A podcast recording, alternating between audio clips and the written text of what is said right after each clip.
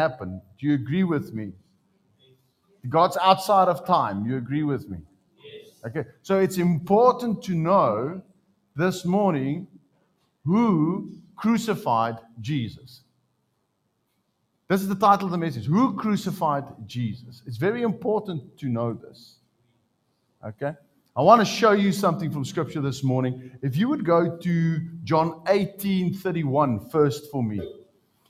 First thing we need to clarify is who did not crucify Jesus. Because it's his birth led to the crucifixion. Am I right? His birth led there. That's the that's why he was born. That's the, the end from the beginning, the beginning from the end. Just uh, which way you want to say it. Sure, sure, sure. Okay. But Pilate said unto them, Take let me just read it in, in, in, in my Bible. Have you got your Bibles here? Fantastic. Let me just read it in my Bible.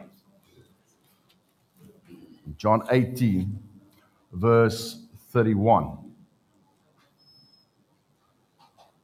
Then Pilate said to him, You take him and judge him according to your law. Therefore, the Jews said to him, It's not lawful for us to put anyone to death.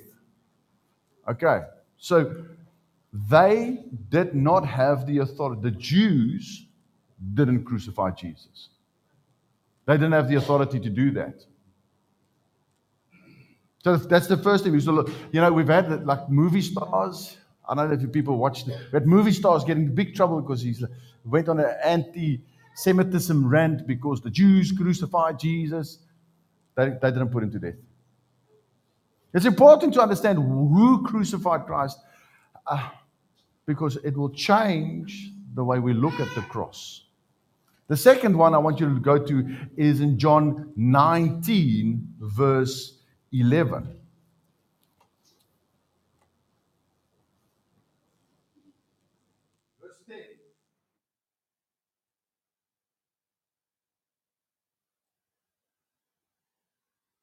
crucify you and power to release you. And Jesus answered, You could have no power at all against me unless it has been given you from above. Therefore, the one who delivered me to you has greater sin.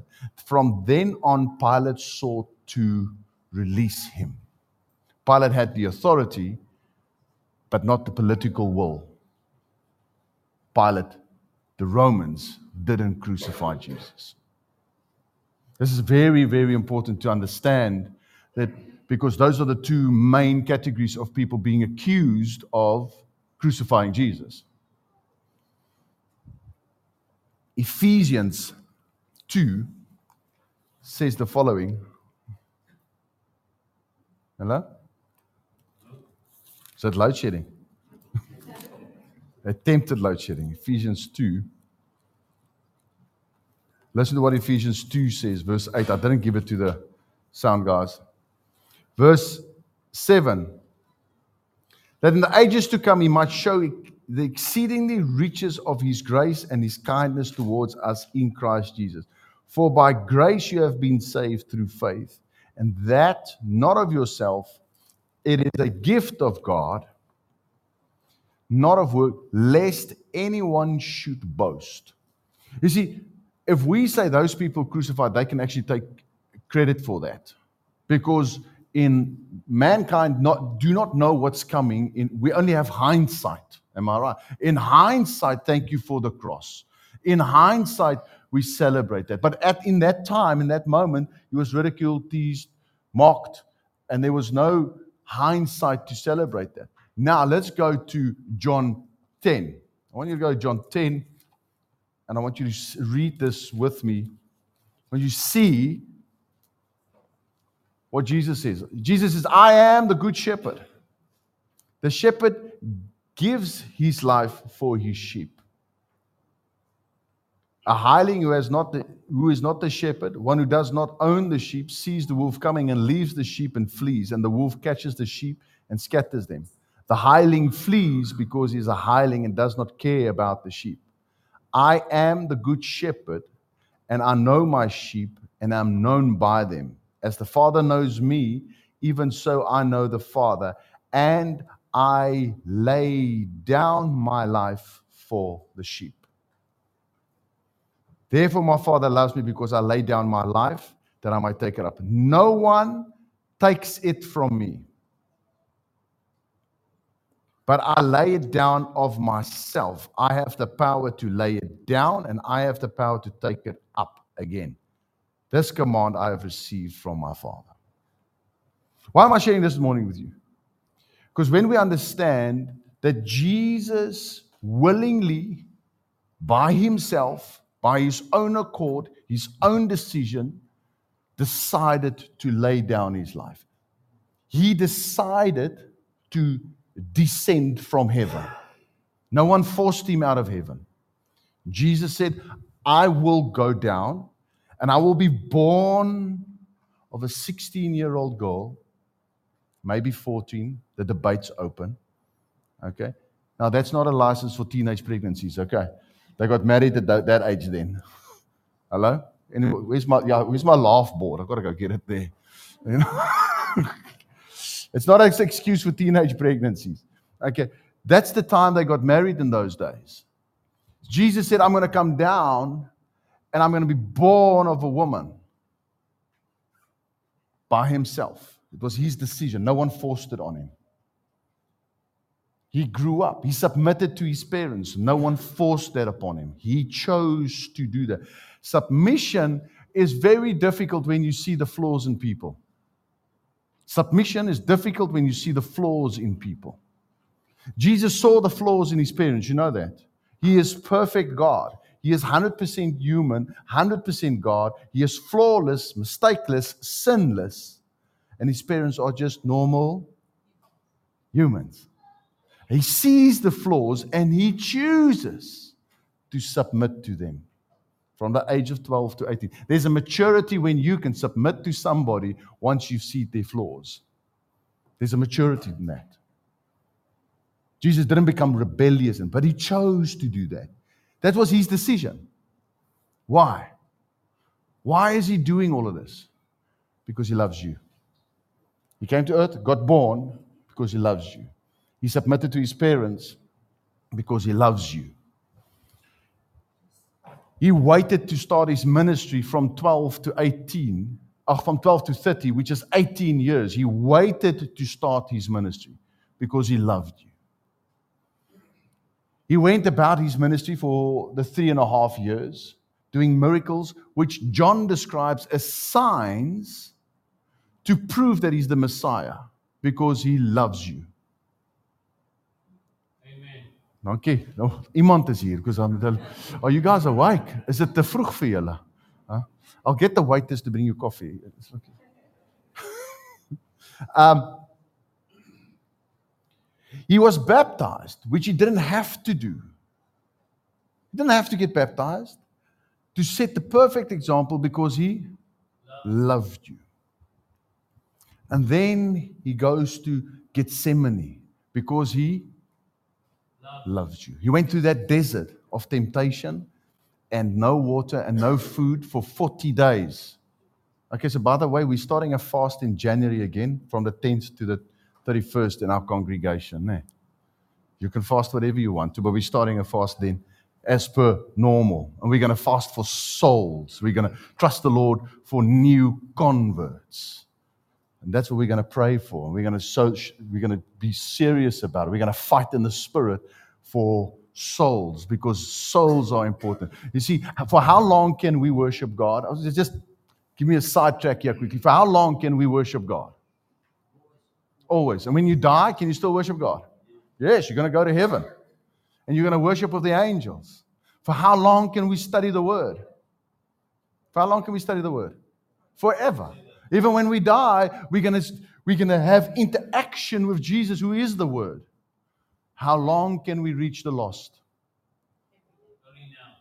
Now, this side of the grave, we have got this time to reach the lost. That's why we're going to fast and we're going to go down there. Jesus went through that desert for 40 days. Who of you have fasted five days, no water, no food? You just put up your hand. There's one person. Oh, another person. Who has fasted for 10 days, no water, no food? Okay, no. Who has fasted for 10 days just on water? just on water. 15 days just on water. All right? Jesus went 40 days, no water, no food, because he loved you. Amen. Because he loved you. Most of us cringe at the thought of skipping a meal or going a day without food. I know my government children. We were in the children's home. We worked in the children's home. And they, a children's home child, they call themselves Gavi kids. Gavi kids. They cannot skip one meal. They can't skip one meal. If they don't have breakfast, it's chaos. If they don't have lunch, it's chaos. Then it's, I never grew up. I don't know if you, I don't know how many people eat three times a day. Because I certainly don't eat three times a day. Maybe twice a day for most part of my life. These Govy kids, they fasting is a, is, is a, it causes something to happen in our spirit. Jesus went through that for 40 days because he loves you.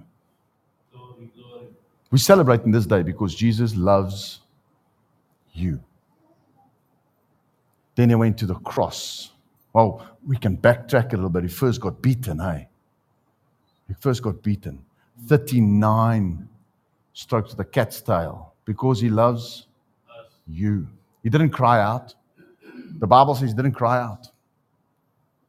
He didn't scream, make a fuss. Oh, they're offending me. I'm going to whip myself and leave. I'm going to have no more respect for nobody because you know, they're hitting me. No. He kept his mouth shut.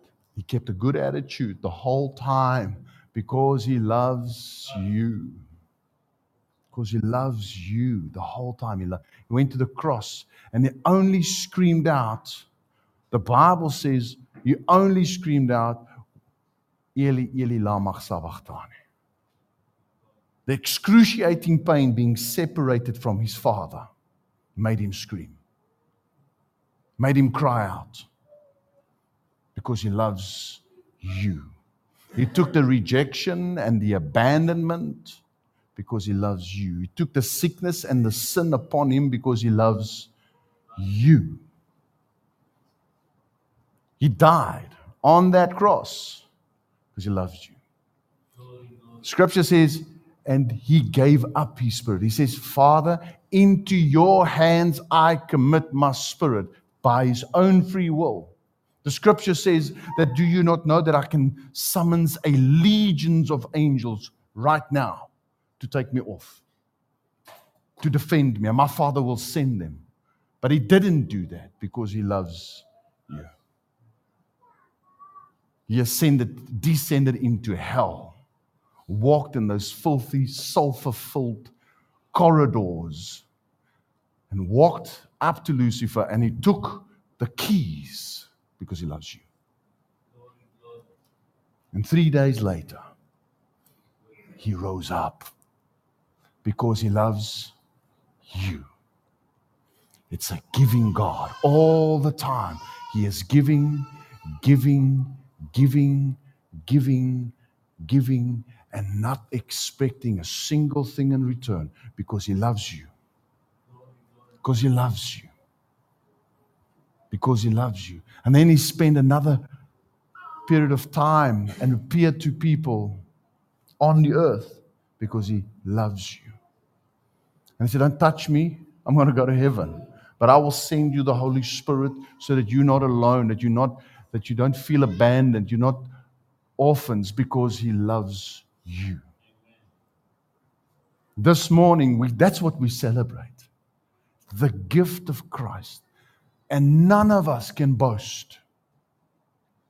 Ephesians 2, verse 8 to 10. So that no one can boast. No one can say, I found Jesus.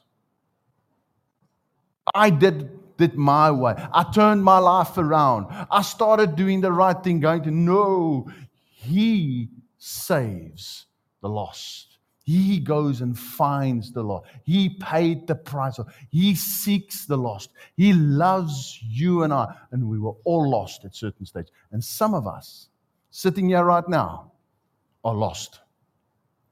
And Jesus is knocking at the door.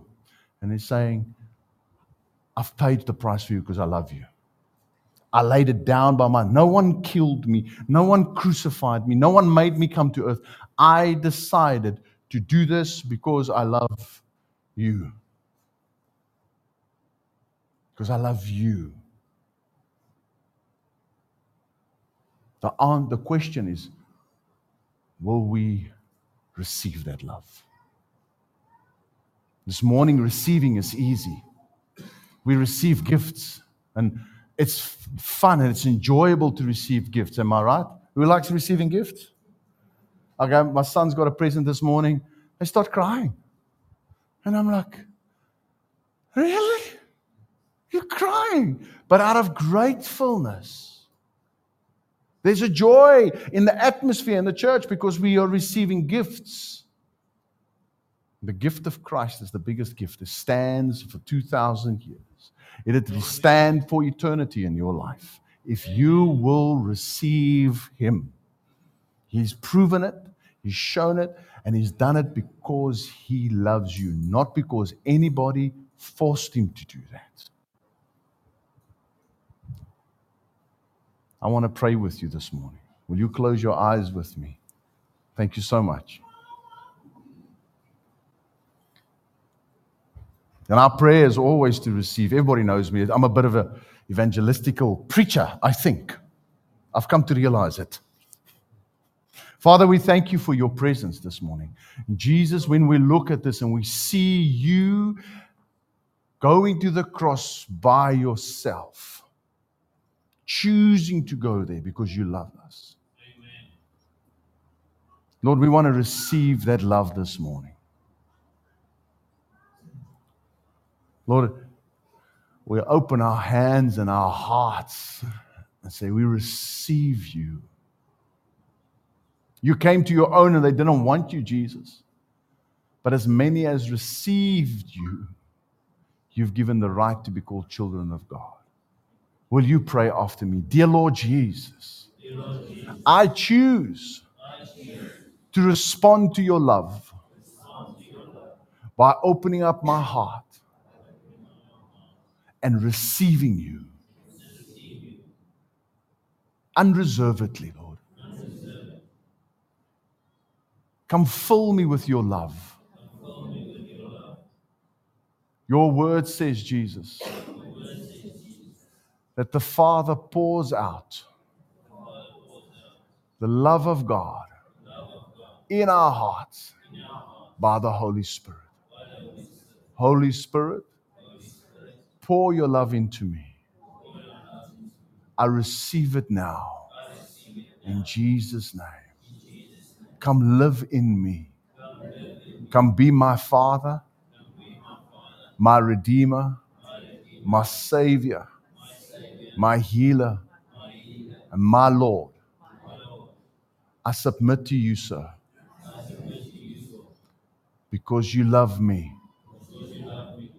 I respond to your love. Thank you that you save me now, that you write my name in your book of life. In Jesus' mighty name. Amen. Amen. That's our Christmas message. We don't need anything more. God loves you. He loves you. Sit vir ons op. We can take some more photos. Have some Is there still coffee outside, sorry? Sorry is nou hier nie. We can, they're in the kitchen. We can this, take some more photos. God bless you. Have a blessed Christmas. Have an awesome, awesome day.